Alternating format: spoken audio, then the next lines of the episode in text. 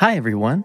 Welcome to Being the Work, a podcast by helpers, for helpers, about our real lives out here, just trying to make the world a better place, about the problems that we have, and about the support we need to bring a little bit more humanity back to self care.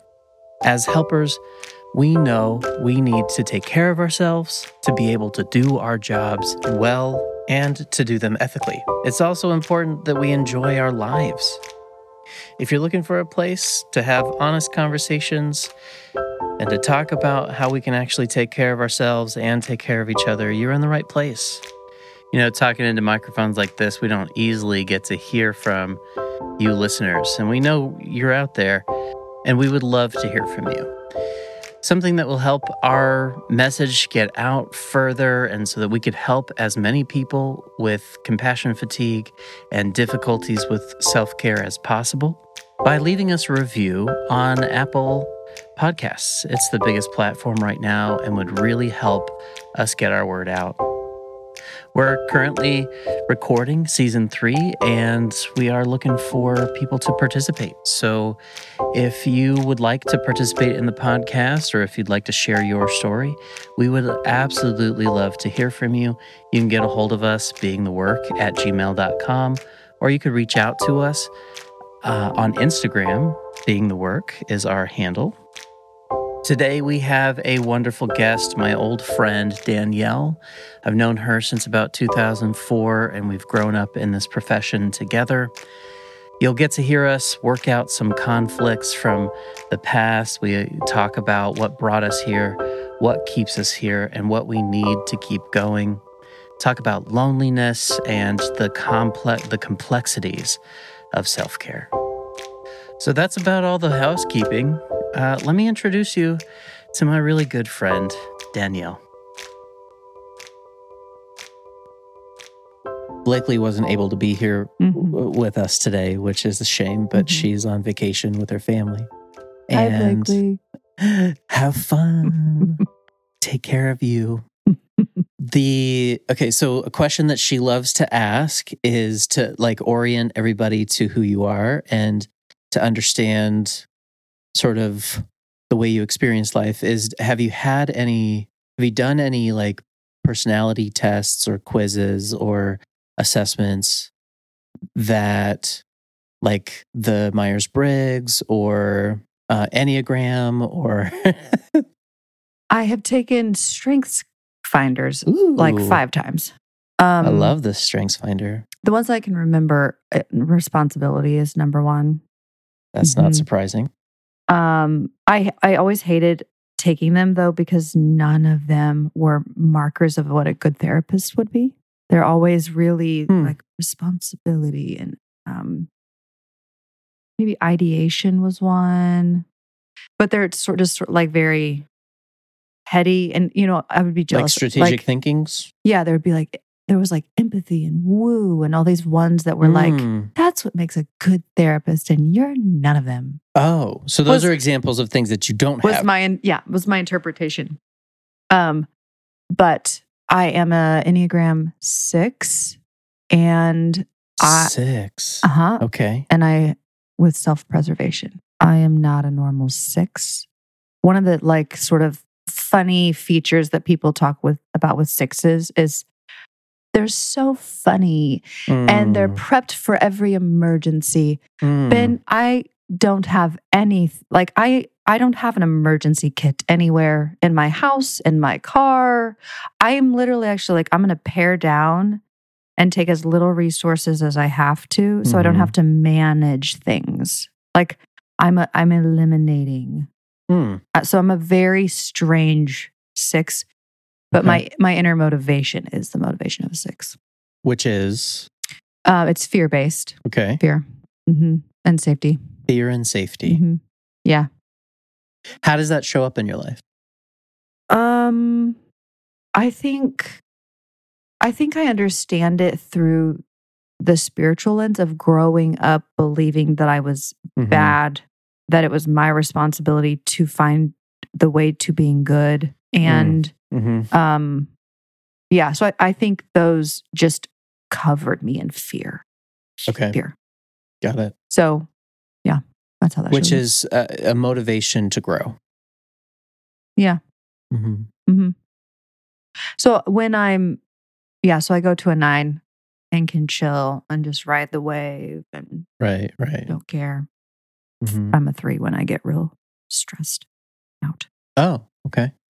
Yeah. Sure. Sure. Sure. So when I'm not integrated, I go into a three. Okay. So, um, that's interesting. I'm a 9 Mhm. and I go to six when I'm not Mhm. well, and a three when I am well. Yeah, we're Mhm. we are in our little triad together. Yep. Yep. Yep. Um, Blakely is an 8 hmm Anger is her motivation. Yes. And as I've gotten older, I feel like I'm a wing eight. I'm an anger. I'm, I'm like angry. I have an appreciation for all the numbers. I really appreciate eights. I do too. Like I, when I realized um, intimacy through argument, like Yes. there's something cool about that. Uh, I know a lot of eights, Mm. but I'm not. I'm not super familiar with the enneagram. Mm, okay. But so, what are the other strengths that you have? You have responsibility. Oh, do you been- remember those? It's been a while. An activator, Okay. That was one, and ideation. I can remember those three. I Okay. don't remember the other two. Sure. Sure. But Yeah. Mhm. And the yeah, all the other personality things I don't take because I think Adam Grant posted something the other day about how he like has broken up with Myers Briggs and all the things because Yeah. they're just sorely lacking in Mhm. nuance. Right. what is your favorite or the the representation you love to hate of therapists in media? oh. Have you seen Shrinking? Not yet. No. Oh yeah. It's like I okay, you're gonna watch it. There's there's the triad of the three therapists that it Uh-huh. represents. oh, that's there's three of them. There's three. okay. And so there's the there's the strong um female, the black Mhm. character, and she is expressive and Mhm. warm and sharp and funny, um, and has better boundaries, you know, than than the ones. And then you have the one who's sort of like life is falling apart and Mhm. he's doing all these unethical things Right. and you're like that's literally like s- you need to literally stop doing that you know Mhm. the therapist in you and then there's the old curmudgeony white man Mhm. who's probably doing the better like he's doing some pretty good therapy because he's in his like 70s so he's been in the profession for a long time Mhm. um and and the dynamic between the three of them there's like a love hate in all Okay. three of them That's a take I didn't. I, I hadn't you need of. to you need to watch it I haven't wanted to watch it because I. Most of the entertainment I like well you said you like comedies silly. Yeah, it's silly yeah. I like, oh yeah this show's silly but I don't want to be activated to want to fix anything. Like, okay, Parks and Parks and Rec, yeah Parks and Rec. Andy Dwyer is my favorite character because he is just silly yeah and nothing let nothing makes sense. He doesn't pay attention to anything. He totally aloof yes. Yeah. What a blissful life. Because that is the antithesis of therapy. He he does not have to pay attention at all. And that is literally what we are doing all day long. Yes. So uh, before I came over, I I remembered we went down. Look, I want to. I just want to preface this by saying you are a very important person in you my life. have to do that. I'm I like it. feedback. I'm doing it for myself and for people that might listen to this because I don't know if I'll keep this in. but uh, you are you are a very important person in my history, even though we haven't talked in like a decade. so, Same. um, like, I think it was you had you had graduated from your master's degree like a year before me, I think. Mm-hmm. 2011? Mm-hmm. Okay. And I don't know how we got together, but we we met at Starbucks one time. And I think I was still in my master's, or maybe you had just graduated, or Mhm. something like that. And I was telling you about something. I don't even know what, but it was, you said something like, um, I'm not even going to attempt to say the like verbatim, but it was a, it was a, yo, wake up, take responsibility for your shit. The, and so here's the thing. I, I want to just, I just want to say this that my memory of it is m- probably more of how I felt rather than what you intended. Uh-huh. But what did you feel? um, I felt like, oh shit, she's right, and ouch. Oh. I mean, Ben, that part of me is I appreciate hearing that because I sometimes feel like I am making up parts of myself that I remember. Mm, And it's actually nice. I know that sounds strange, but it's nice to hear when someone can just confirm a little bit of like, yeah, I, there's a sharpness uh, about me. There's, um, you know, I grew up in a family that basically thinks that they know the right way f- for all of reality. mhm. And I, w- and I would bring that part forward really strong. And I'm, Hmm. ca- I'm very cautious about that part of myself. But the longer I'm in my own work and thinking about those parts, I can sometimes feel like, am I, am I making stuff up about the way that I perceive myself? Mm. Sure, sure. And it's just nice when actually someone says, like, no, that is, you can actually very much be that way. Because, Well, and I, I, here's the thing is that I like I grew up as a quiet, sort of in my head child in a quiet family with a brother who was the loud one, who was the life of the party, and he was the alive one. Hmm. He had the essence, right? Like, and I followed him. And so I was in the background and I liked it. I was in the background. I liked being in the background. Being in the foreground is scary. Being in the foreground is tough. And so when when I so like my enneagram number is 9 which is very much like I'm overseeing all the numbers and I can I can mimic all y'all, mm-hmm, which means who am I? mm-hmm, You never know. mm-hmm. So And I don't, and I don't like that for you. so the when I do step out and say something opinionated Mhm. and like I did that day Mhm. in Starbucks and then I hear back take responsibility for your shit I'm like the the part of me that is I don't know it reminds me of very much like 7 8 year old Ben who is like yeah you're wrong Mhm. right? And as I say that, I'm like, ah, that's in my stomach. I feel that right now. Ah.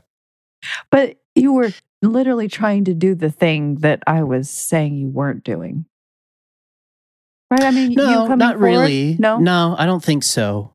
I don't think so. That's not how I remember it. Okay. I don't remember taking like saying something. I remember I remember saying something that had something to do with church Mm. and complaining about stuff for church. And it was it was I don't know, like I think looking back on it now, I think we would both agree that I was probably right. hmm that's what I was just thinking. And that's what I mean. That's the part I feel cautious of. Yeah, I I hear that. Yeah. While also my uh, antenna for what harsh is is very small, or it's very very sensitive. So I'm like, it sounds like I just want to say this is a two way street of you could have said something very clearly. I think you could have said something that was very just neutral and I could have heard it not neutral. So if it was even just one tick above neutral, I could have been like, oh, oh you heard me. So I I don't think that's what happened. I'm just saying I'm taking responsibility for my end. which fine, take responsibility for your end. But I also know that I I need that part to not be minimized about myself because I feel like that's a part that I absorbed in my upbringing. And when people minimize it when they see it in me it makes what it does is it distorts my own reality from childhood. Like no no it wasn't that bad. Okay so maybe it wasn't that bad from childhood. No actually there's a there's a sharpness to me. And Mhm. there's a dominant dominant opinionated sort of dogmatic Mhm. thing that can come out in me and i need people to not pretend like that isn't in me because it makes me actually feel crazy that i'm making up what happened to me so Ooh. so don't that's what i'm saying like i i like the feedback because it's not offensive to me it's confirming and it helps me it it helps me find the place that i need to heal Mm. and it and it makes it so that i'm um Ye- Ooh, I think we're saying the same thing. yeah Yeah. Yeah. Cause I don't want to, I don't want to be the person that is like, oh, you can't say anything about me. hmm I want to hear, like, and I think that's what, like, when I look back on that moment, I look at it with love and respect that no one ever talks to me that way. Mm-hmm. And I'm glad that you didn't, like, or that you didn't just poo poo it and, you know, do the, yeah, they suck. you know, Mhm. It hurt, but it's like, but that's what I respected about you. I get what you're saying. It, it, it hurt me, not because you were being hurtful. That's what I'm saying. Yeah. Anyway, I love you and I can't believe it's been this long. And I love that we're having this conversation. I know. Me too. like, who wants to sit down and talk about feelings? we haven't seen each other in 10 years, but can we talk about our past relationship? I know. What the heck? and just by the way, what the hell is this? Like, I I am a therapist. I am trained as a therapist. I'm experienced as a therapist, hmm and I'm in your house with with microphones. I know. what is this? I know. Yeah, would you have said that 15 years ago? That I I don't know. I just wouldn't have said 15 years ago this is where life would be. Mhm. Oh, no way. I would have never said that. Okay, let me ask. How did you get into this? Accidentally. I mean, the truth is, I was lost after undergrad, and my dad What did you graduate with? sociology. And after spent maybe six months sort of just going, what in the world am I doing with this? Mm-hmm. And then, and then Mid America, the the school that I graduated from with my counseling degree, came up with a school counseling. and my dad was like, I love that you say Yeah. that to everyone else who doesn't know. yes, that's what this. Um, she graduated from Mid American Nazarene University, yes. and so did I. So did Ben. So did we so graduated the same year uh, from our with our bachelors, Mhm. Mhm, sociology and ministry, mhm. And then, yeah. and then you got into Yes, it was very like, hey, you want to be a mom one day, right? You want to be a wife. And that was literally like, this is you talking to no, you. No, this is my dad. Like, oh how did I get into this? Accidentally. yeah, I, my dad is just ushering me into like being a really good housewife, mother, like, right? This pre, this, um, this predetermined role, right, that he had in his mind for me. You can do you can do school counseling. So then you can have your family, Yeah. you'll have your days off with your kids, you could coach volleyball when you want. You know, it was all just sort of like That's right. what would support Okay. the ideal Right. yeah, feminine role. And so in the interview process, I was hyper spiritual and as I was. And they kind of ushered me towards a pastoral role. And Like pastoral counseling. Mhm. so Mhm. I ended up doing that track, which then led. Oh, really? Mhm. Okay. Yep. It was Which they didn't have any real internships for.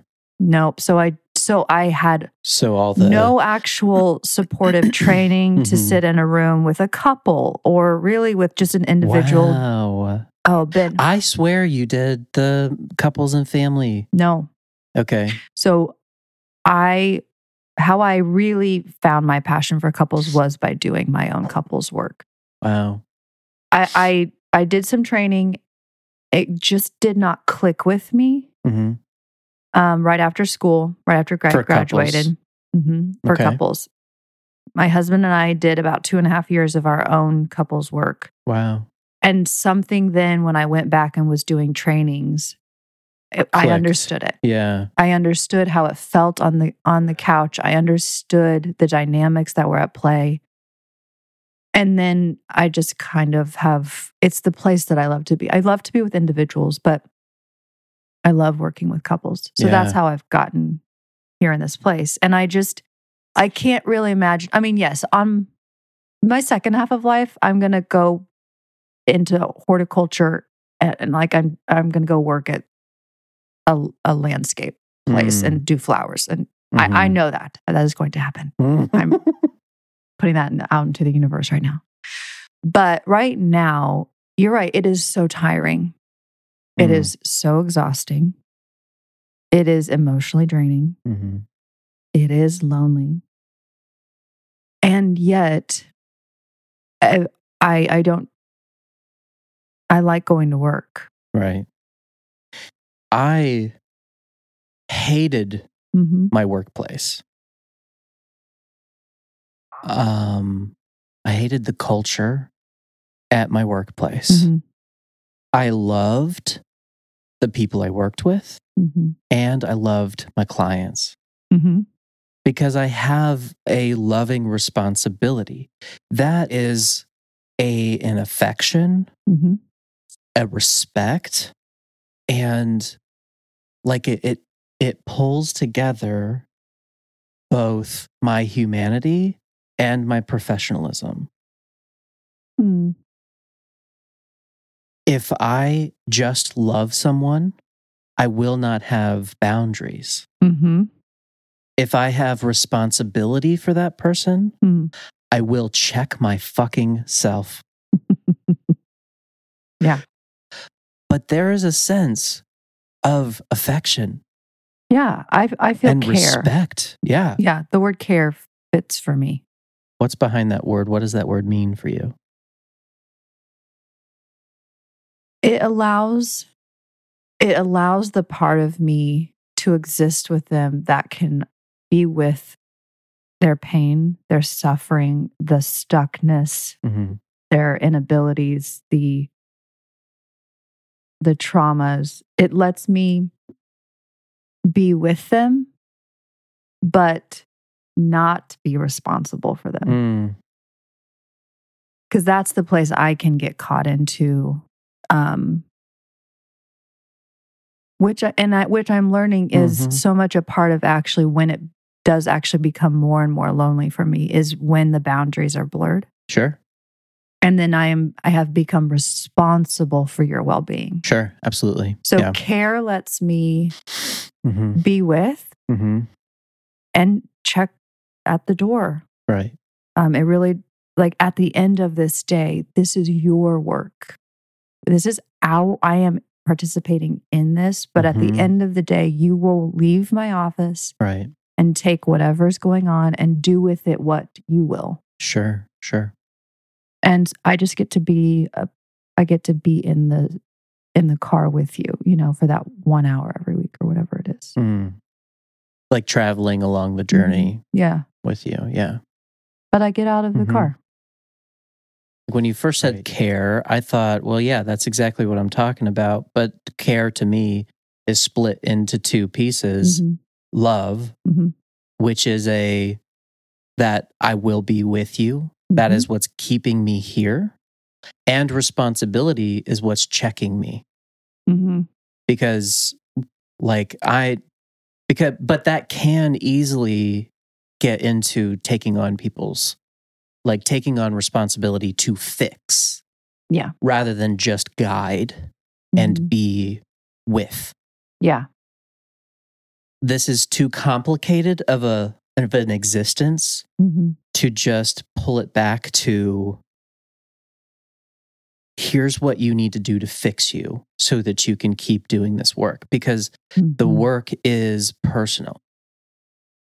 You can't go into these tunnels of existence with people that are painful and terrible and wonderful and joyous without your heart being a part of it Yes. and being told to go to use the employee assistance program to fix your burnout being told um, well i think you need to eat healthier or get a hobby hmm um, or this fake idea of work life balance. Like, is not my life a part of work? Like, my I work in my life. It's not separate. I get what you're trying to say, hmm and let's be real. It's life is a work is a part of life. hmm And in our entire society, it's like we ramp up to a career that is like the whole meaning of childhood, it seems. Mm. Yeah. So let's please just back off at this. Mhm. This is, I'm talking to society here. and I'm seconding. Um, but what I was it was kind of getting around to this long-winded way to say, um, when you get out of the car and you say, "Okay, there's there's boundaries here. I'm not taking this." How does it exist outside of session, where these these people and the the problems and the people that you care for hmm they exist outside of the room? Sure, they do. And I think, I think I'm constantly working to move it back into the care. Mm-hmm. Um, the, you know, just like earlier this week, there was a client that I I said something that I don't I don't normally get into a place where I just say this is not working for you anymore. We have been around this mountain and Mhm. around this mountain. And it, it and it was just a a strange moment that I don't normally come to Mm-hmm. saying this isn't working anymore. And it stuck with me because it was a sort of an intervention that is not typical that I would use. But in this particular case, like there's some similarities that are Mhm. happening with my own self, Mm-hmm. my own marriage, and this marriage. Sure.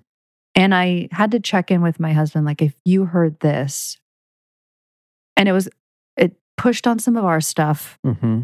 And we kind of got into like a, the little thing that we do. And then at the end, my husband came to this conclusion and was like, Yeah, I get what you're saying. I get why you did what you did. It doesn't solve anything, you know, but that, that thing like was Mhm. lingering in me. And I Mhm. was a little disrupted by it. Mm-hmm. And when I noticed that, that's that's just to me, it- it's number one is important clinical information. And then number two, I am trying to keep awareness to say, hey, what's going on in me that this is still Right. lingering in me? Right. And which is why I brought it to my husband because I think that part was in me. And then I bring that to my own therapy, you know? Well, and I think the even the way that you're talking about it is is um all in metaphor and it, it's with metaphors it's Mhm. trying to make sense of energy Mm-hmm. right and there's this something that is there's this energy that is sitting in you Yes. that you are trying to make sense of and you need f- personal feedback Mm-hmm. from someone who knows you very well Yeah. who has also like like you got into couples therapy because, Because of- for yourself Mhm. And then found a passion to be in that room Mhm. helping guide people Mhm.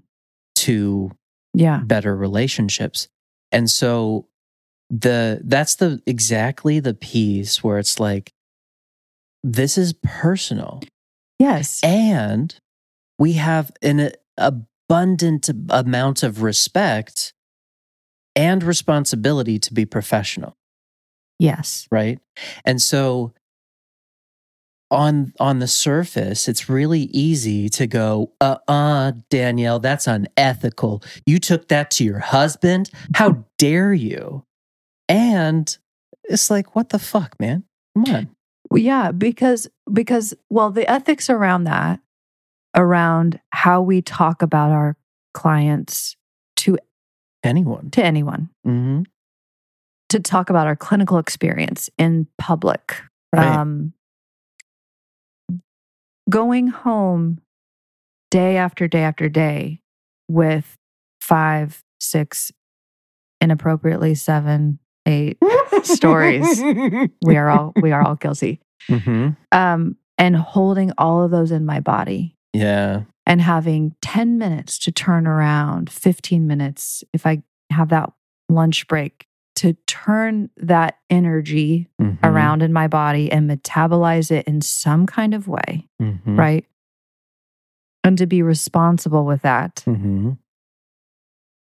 And I do that very regularly. Mhm. And I also have to see myself as a person in this story, which is Mm. why in that moment I chose to say, I need I need something right now. And I am Right. as important in this story as you. Right You know, and I and we don't have the luxury right of proclaiming that. that you're a human Uh-huh. hmm yeah That this work impacts us. Yeah. I contain tragic stories Yeah. and they've changed me. Yes. They have shifted me to my core. hmm And this isn't a terrible thing. This isn't a terrible thing. I am so fucking proud of who I am now hmm compared to who I was Yes. 15 years ago. Yes. I've Yes. been doing this work since I want to say 2009. hmm Like I've been licensed since 2012 hmm and I like who I am now. hmm I am more proud to be me than I ever have been. hmm And it's lonely and it's full of suffering and pain. And that's a dialectic. That that tension, that conflict hmm is the humanity is just lost. Mm. And I don't see I don't see any available resource Mm. for us as professional helpers who that that will address self-care in that way. That will address the humanity and the responsibility we have and how complicated this shit is hmm when it's really just like, hey, how about a kale smoothie? And how about you go exercise Mm-hmm. and make sure you have time to go pee and make sure that you maintain your boundaries. hmm Oh, yeah. And another thing on the list you need to make sure that you're uh, having work life balance. Mm-hmm. Um, and to do that, why don't you have an extra shirt to change into so that you have this symbolic transition Mhm. and all of those i i i want to say with humanity first those are helpful mm-hmm. yes. if you're just telling me what to do and this maybe goes all the way back to what you what you said to me in Starbucks. Yeah okay you can be harsh. There's a part of you that it happened to you and you can replay that. Hmm and i had had years of experience with you to trust you and to be to feel safe with you. And that is why it turned to respect. Mm. I just i want to make sure that you understand that. Hmm I do. you freshman year bachelor's degree freshman year summer after our, our freshman year um we were hanging out with my future wife in this weird mix of all these different people hmm and and you addressed the room of boys who were trying to act like men and you said you all are crazy you need to be going after ashley Yeah. and she is beautiful Yeah. and i am like you're so right Don't tell them. you are blowing up my spot and um Yes. So that that, That- crystallized a lot of very important things in my life. yeah. And I think uh, I want to say in three months we were engaged. Oh, it was yeah, you I was like, you got the assignment and you executed. You got an A. yes. Yes. I, Yeah. yeah, I knew. Yeah, I I was 19 years old. I was 19 years old. I can't even. Babies, babies. Babies, babies. Not to discount what 19 year olds go through. Not to do that. But Yeah. No, I mean, uh, I knew. yeah. And um, something that Blakely always talks about is uh, what brought you here won't keep you here. Mm-hmm. That that energy that I had to pursue Ashley did not keep me in this marriage. Mm-hmm. No. No, No. no. And and and It's a evolution. It's growth. It's yeah. maturity. It's lots of things.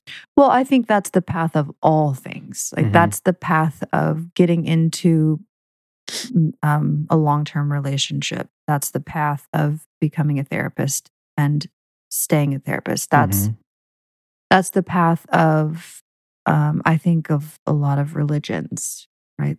The, it, there's a there's the the initial energy, excitement, newfound Mhm. Things that feel crystal clear and then and then the natural process muddies all of that right Yeah. reality grief suffering difficulty Mhm. um Mhm. Mhm. our own um our own inadequacies the places where where we don't have enough Mhm. you know and i think yeah what brought what brought me into therapy i think so much early on it's that it's just that same energy of like i'm going to be good at this Mhm. i think for me it and i've always been terrified of this work it's a work in progress in my own mind but it's the thing that you're talking about that i'm just going to come into the therapy room and i'm just going to be another version of a pastor who's really Mm. just in it for their own ego. Mm. It's just a tiny little congregation secretly Oof. and a little, right? And so that that thing that you're saying like that i sort of have um an ingrained rightness in me the thing is right that muddied water Mm-hmm. you find out that doesn't work very well in therapy with your clients or with yourself To just tell people what to do and what to believe, and or just yeah to that that you're you the expert. yeah leading leading them back to the trough of danielle right? Ah. and it doesn't it doesn't it doesn't work there's no healing in that Mhm. because there's the othering and and Othering. It to to me um i think a lot about things that become othered and that's the that's the sort of i thou um thing. That's martin buber hmm you know that So The I it? Yes the that I it? like the i things it versus i thou. things tur being turned into objects. Mm-hmm. And i th- and i think that's what the that's the that's the the muddied water Mhm. in all things that starts when things they cannot stay in the i it Mhm. and my objectification of myself as a therapist Mm. it doesn't it doesn't hold As into um, objectifying yourself into an expert, Mhm. objectifying yourself into um, the charismatic leader mm-hmm. of of your ego. Yeah. Yeah. And the objectification of like like the objectification that you've experienced as a congregation member Mhm. from whatever charismatic personality that was at the pulpit. Yeah. And that being a hu- huge fear of yours to Mhm. turn clients into that thing and and what i what muddied the water Oof. was how lonely how lonely that is say more. because it is inherently separating Mm-hmm. it doesn't let me be a person in the room that can that can be and and when i feel like i'm constantly learning this in every area of my life i keep Mhm. this was this is just like a thing i'm going to tumble through for my lifetime i think of not objectifying myself and allowing myself to exist in the space tired Mm-hmm. without answers stuck Mm. what, whatever it is Mm-hmm. and and when i do that thing it frees up the space and then i don't have to sit in a room with two people and be lonely with them Mm. right This is the heart. This is at the heart. mm-hmm. This is um and i i hate the work when i'm objectified when i objectify myself and i love the work when i subjectify myself it feels a little too trite and easy simplified but it's yeah.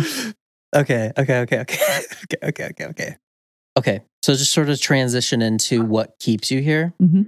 I feel like we're getting to Mhm. this place of when you honor your own experience, Mhm. honor your own feelings, Mhm. um, and have boundaries around them. That's like the the flow state that feels best Mhm. when you're helping people. Mhm.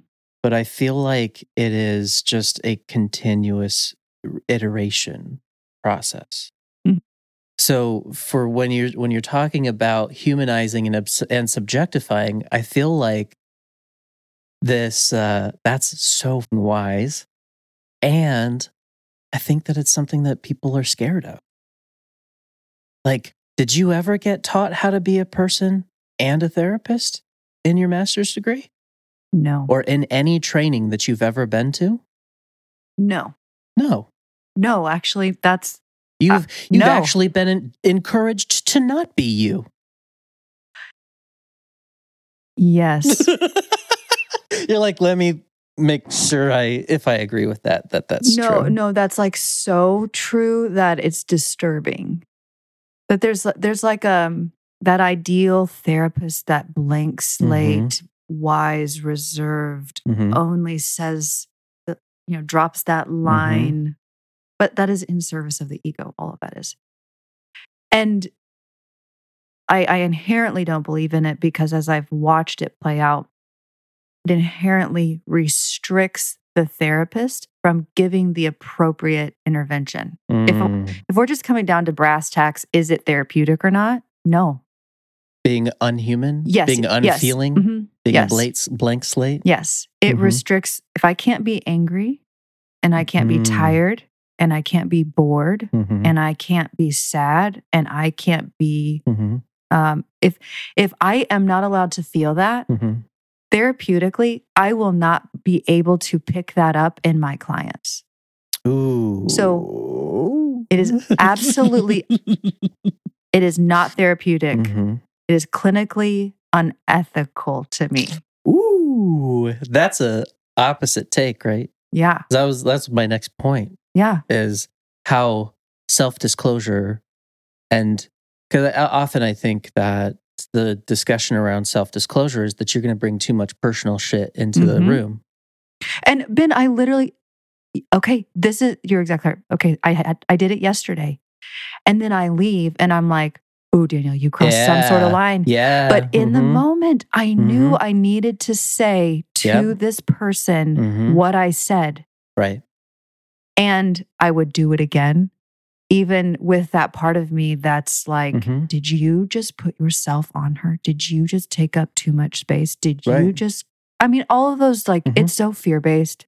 right. We were taught to It be is. afraid of being ourselves in the room. and I would say, yeah, a- right, again, you are restricting the therapeutic um, intervention and what is clinically, like what clinically supports health. Right, right. I'm reading a book called Compassionomics. Oh. and it's uh, basically how the studies and the science around healthcare professionals being compassionate helps. Mm. That there's an actual Mm. effect in outcomes from whether or not the like studies of anesthesiologists who went to compassionately talk with Hmm. the person the night before surgery. Just inherently needed less less um, anesthesia and recovered faster. Right? It's incredible. Yeah. and the studies that talk about how relationship, working relationship, good rapport, trust, and like shared goals, hmm that's what's the most helpful in therapy.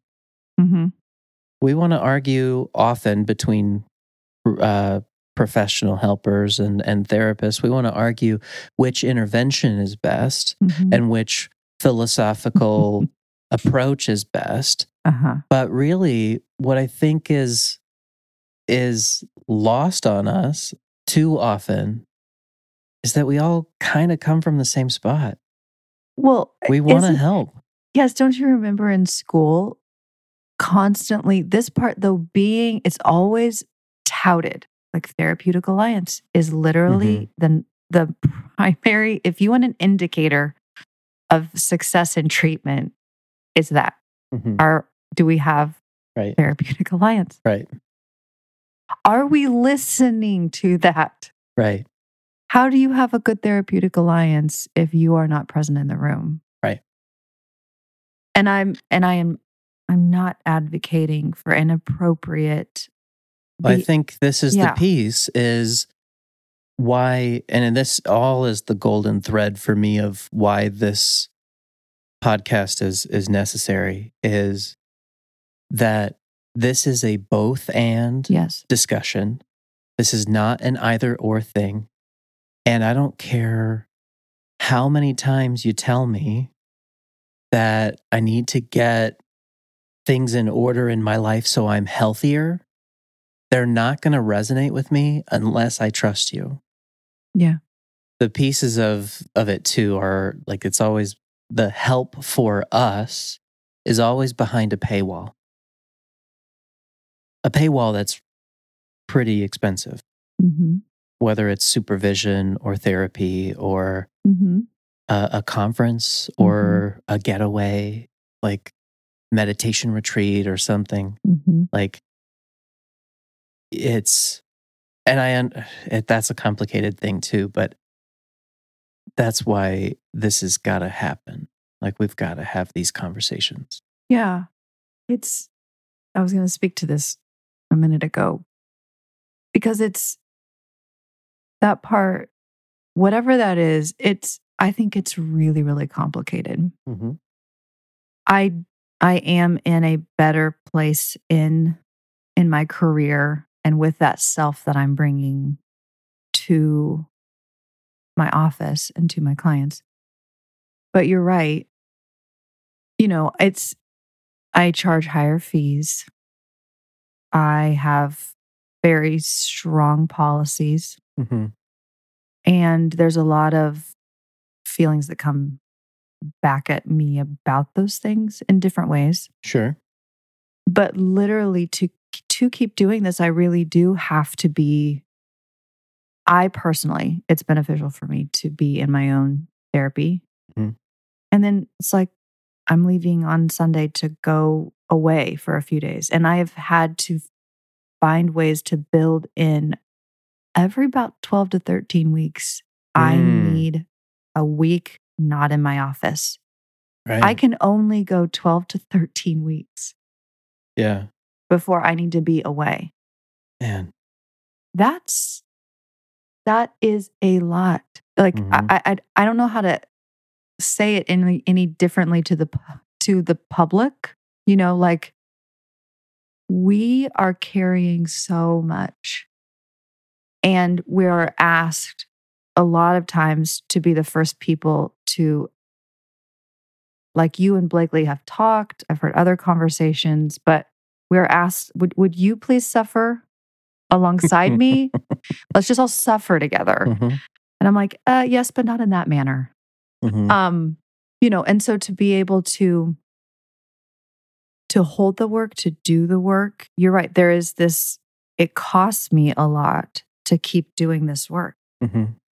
and that part is another part that's lonely because nobody it, it just sort of feels like the conversation around therapy is just it's so expensive Right. i know it's I, I know it costs a lot of money Right. but to be able to sit hour after hour day after day with people Mhm. i require Mhm. Like you don't want to sit with me on week 16 Mm. you don't want me personally you don't want me as your therapist on week 16 17 18 19 without break Mhm. you know there's just this trying to trying to figure that part out of Right. Well, and I think the piece that you're talking about, I think you were just saying this before we got started, was that folks in high stress therapy jobs, hospitals and mental health centers, and Yeah. they get paid terribly. Yep. And in the hierarchy of of the profession, Mhm, they've got clout because they're the firefighters. Mhm. They're the they're the ones that are the heroes. And we're all in the same boat in terms of we have passion to care for the people who are in pain. mhm, That's the thing that links us all. mhm, The that is why we are here. mhm, The how is different. mhm. But I think a part of what you're talking about is when you have humanized yourself, when you have honored yourself, when you've sat back and gone, How can I sustain this? Yeah. You say, I need a break. Mhm, I need therapy. mhm. That is a ton of investment because, like, we talk, like you talk about the, the argument of it being expensive, but that's what people are paying for. They're paying for your be- the best version of you. They are paying for the the ability for you to be present Mhm. For them Yes. and for you, Yes, Ben. Oh, right? So can we just can we just acknowledge that please, That is actually what is being asked of us. Please bring your best self to me every week. Now, that in the course of good therapy, that should crumble and the the client should be disappointed when they find out that's not real and we work through all those feelings, right? And we move Right. the therapist out of the ideal into reality. That's good therapy. right. But there's an overarching unconscious demand Mhm. that we show up never tired, always alert, catching everything, knowing the research, best interventions, resourced, and do it for a hundred dollars. Are you kidding me? Don't even get don't even get just the the the ask doesn't meet then that what they ask and what they then what then we complain about The demand. they do not match they the cannot match up don't match. yes and i recognize that i have the privilege in private practice but i believe that what i am able to now have with privilege with with my own figuring stuff out Mhm. this is what every therapist needs and more I would maybe say more so Mhm. i don't know but more so those in working with populations that are at higher risk So like here's this is sort of where I was going with all of this was if we don't unite around the things that are similar, Mhm. We can't change anything. yeah Like we have we do we are passionate people who love to care for others, who love to see justice occur, who love to see healing occur, who hate suffering, who des- decide to suffer along with people Mhm. um, for the hope that they will feel better, be better, be better equipped, have more resources, be more empowered, have more autonomy, Mhm. and know they're not alone. Mhm. We're a fucking awesome, Mhm. all of us. Mhm. And if we can't unite around that, Mhm. we're not going to advocate for any positive change around this. Like what I see is like the the problem around this is uh the money. You take you you have set up something for yourself that has utilized the area you're in, Mhm. the people you have access to, the privileges of all of that, and been able to set up a life where you can have balance. Mhm. Now, I could easily look at that and attack that, Mhm. right? Yep. Or I could go, that's what we all need. Yeah. How do we get that from the system? Yes. Because the system is the thing yes. that I mean, have has anybody seen a like mental health therapist parking spot in the front of grocery stores? uh have we were we even like acknowledged during the pandemic as first responders? Were we still expected to help people with their mental health as we're going fucking crazy too? Yeah. And all, honestly, I mean, I heard people say, like, oh, I know you guys have been, you know, inundated, but then it's just sort of like, I mean, in the last year, all I hear is constant complaints about how long it takes to get into a into um, a therapist. Mhm. I have so many thoughts about that, but Wait, the demand is really high and the resources are really low. what What is that a systemic problem? We're like, what? Wait, why are we all burnt out? uh, well, like, and so I don't, I don't want this to sound in really any way of comparative suffering. Like, It doesn't have to be comparative. Right. It's just it just is it's reality. this part of suffering in this part of humanity. like taking on the emotional toll and the emo- and doing the emotional labor of therapy is way different than being exposed to COVID every day as a nurse in a Yes. hospital. Yep. That's completely different. Yep. And as nurses know, as occupational therapists know, as mental health therapists know, we're all getting paid crap money. Mhm. What we do for society is not valued, Mhm. right? Because we don't make money, No, because we're in this to serve. right? We're in, but then there's also like, anyway, whatever.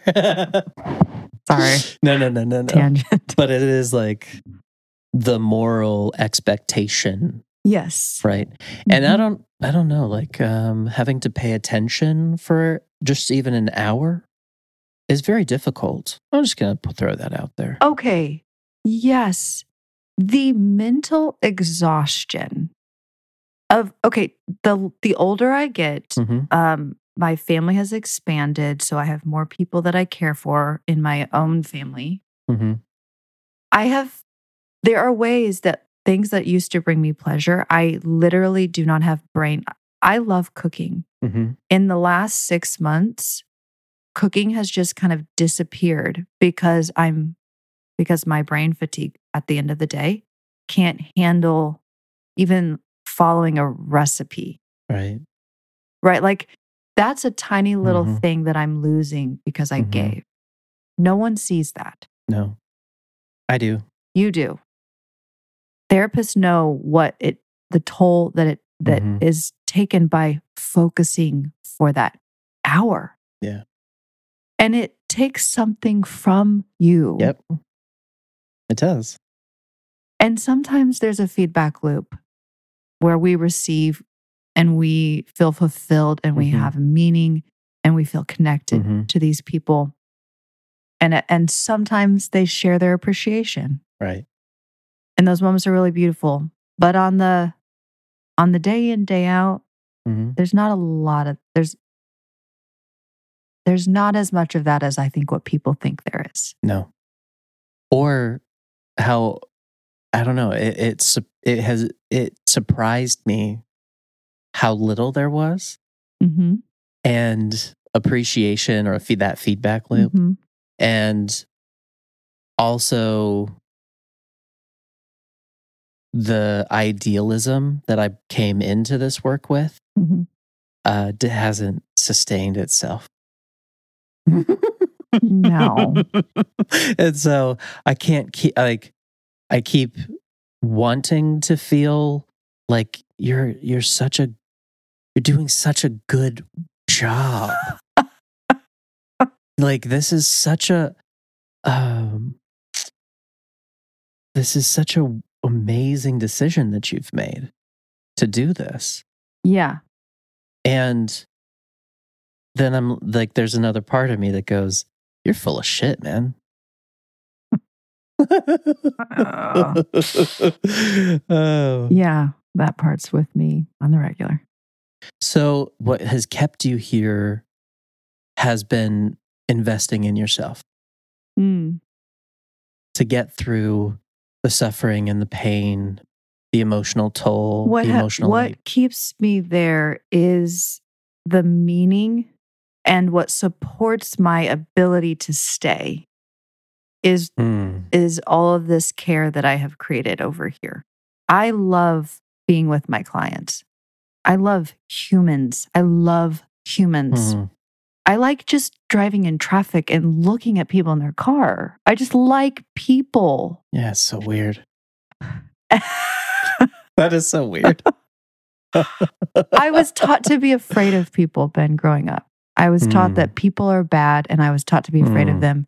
And sitting in the chair undid that for me. Oh, because people were good and people were loving and people were hurting and people were just doing their best and all of my fear had dissolved i'm not afraid of people anymore i love people and that is that thing that keeps me in this work you know this all over here that i've created supports because that takes a lot from me to to be in that place to just be human.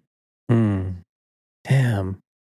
Like something I go back to often is the book The Places That Scare You by Pema Chodron. There's this chapter, chapter seven, on loving kindness. I was reading it on the way over here to calm myself down, Mm. to be like, just chill out. This isn't about you. It Um, is about you. Chill out. This isn't is about- about you. This isn't too. about my ego, and it's not about who I want people to see me as. This is about me just being Yes. me. Yeah. Uh, she says "I- another image for loving kindness is that of a mother bird who protects and cares for her young until they're strong enough to fly away. Sometimes people ask, Who am I in this image? The mother or the chicks? The answer is that we're both. It's easy to identify with the babies, blind, raw, and desperate for attention. We are a poignant mixture of something that isn't all that beautiful and yet is dearly loved. Mm. Mm. It's yeah. I feel like the thing that's lost in this discussion of self care is I'm caring for something that has a lot of ugliness to it Mm. Because I'm not perfect. Mm-hmm. And I objectify me and criticize and cut apart and shame away. I'm not immune to that, particularly when I know I've, I've been in the presence of pain all day Mhm. and in a mindset of problem solving, strategizing. How can I be of service here? Just the orientation of that makes me want to control my own feelings, Mm-hmm. control my own thoughts, and not be present with me. Yeah, I agree. I feel that. And when, so like over the summer, uh, last summer, I did like three months of like hard, not hard, um, committed Mm. Um, meditation. I did not realize how much just natural tension I was holding. Even when I thought I was calm, Oh. I was holding lots of tension. Mm-hmm. I need to get back into a Mhm. ritual of that because it was it was It was that caring. Fantastic. Space. Yeah. I didn't have to problem solve anything. I had to do less to be more. Mm-hmm. It was incredible. Mm. I like that a lot. It wasn't a kale smoothie. it wasn't uh, P90X. Yeah. I want to say 2018, 2017 to 2019. I can't remember when it was. I reached out to you, or You reached out to me. what was I asking you? I can't even remember because all I remember from the, the conversation was a recommendation for a therapist. And I ended up meeting with them. Mm-hmm. And it was all around this existential crisis of who am I? Where did I go? Mm. I've lost me. Mm-hmm. Um, I thought I knew who I was, and then I thought I knew what I was doing. And then this big realization that it's like, hey, you have a whole room in your house you haven't even noticed. It's full of mess. I was meeting the most often when my father in law was just in and out of the hospital, and it was like death on the doorstep. Mm. And it was all this unknown. Yeah. Everything brought to your doorstep. Mm-hmm. Can't open the door without Mm. I think as as all of that's sort of coming back to me right now, and I feel the tension and the sadness and the loneliness and the desperation. Having a hard time putting words to it. I don't want any of us to feel that way, to feel so alone and not know where to turn. Yeah. I don't either. I I don't I know I can't stop people's suffering. And I and I know that now as a therapist and as a as a friend. I mean, as a partner. But it's the being alone. Right. You want people to be alone in that place. I think that's my what I need to keep going. What's going to keep me in this work? I need community. Mm-hmm. I am here in your wonderful living room. that makes me happy. Having this hours long deep conversation after 12 years, 10 years of not seeing you. that tells you, yeah, you're like a person for me that there's just, there's like a click and there's still, I mean, you and I have, we have really different lives. Mhm. Um, and yet there's still so much to be commonality in our Right. inner lived experience. Right. Yeah. I appreciate that. Well, thank you so much. Thank you so, so, so, so much for being on the podcast. I'm glad, It's to, um I'm glad to be part of it. it's wonderful to reconnect. Mhm. It has been. Take care. Bye. Bye.